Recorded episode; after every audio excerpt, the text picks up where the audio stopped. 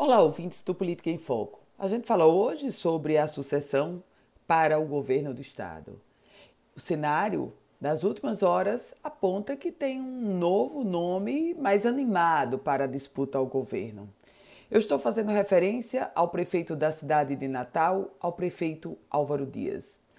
Em recente declaração à imprensa estadual, ele foi questionado sobre a possibilidade de ser candidato ao governo e trouxe a essa resposta um questionamento.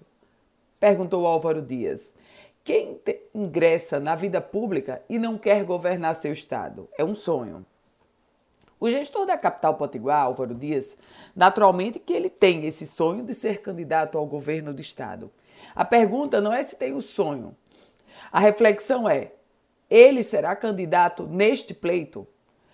O grande fator complicador para Álvaro Dias ser candidato ao governo do estado em dois mil e vinte e dois não se trata da disposição dele, mas do que essa decisão vai implicar para a prefeitura de Natal.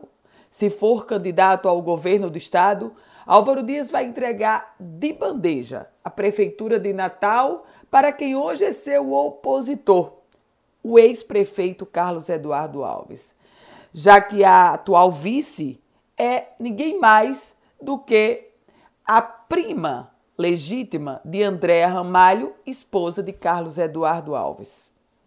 Portanto, ao renunciar à prefeitura de Natal para disputar o governo do estado, Álvaro Dias estará entregando o executivo para um opositor dele. E esse, sem dúvida, é o maior fator complicador que poderá levar o atual gestor da capital potiguar a não ser candidato ao governo no próximo ano. Mas, por outro lado, há uma disposição de Álvaro Dias de ser candidato e ele, o gestor da capital potiguar, sabe que, em sendo candidato, é um candidato competitivo contra a atual governadora Fátima Bezerra. Decisões que precisam ser tomadas nos próximos meses. Eu volto com outras informações aqui no Política em Foco com Ana Ruth Dantas.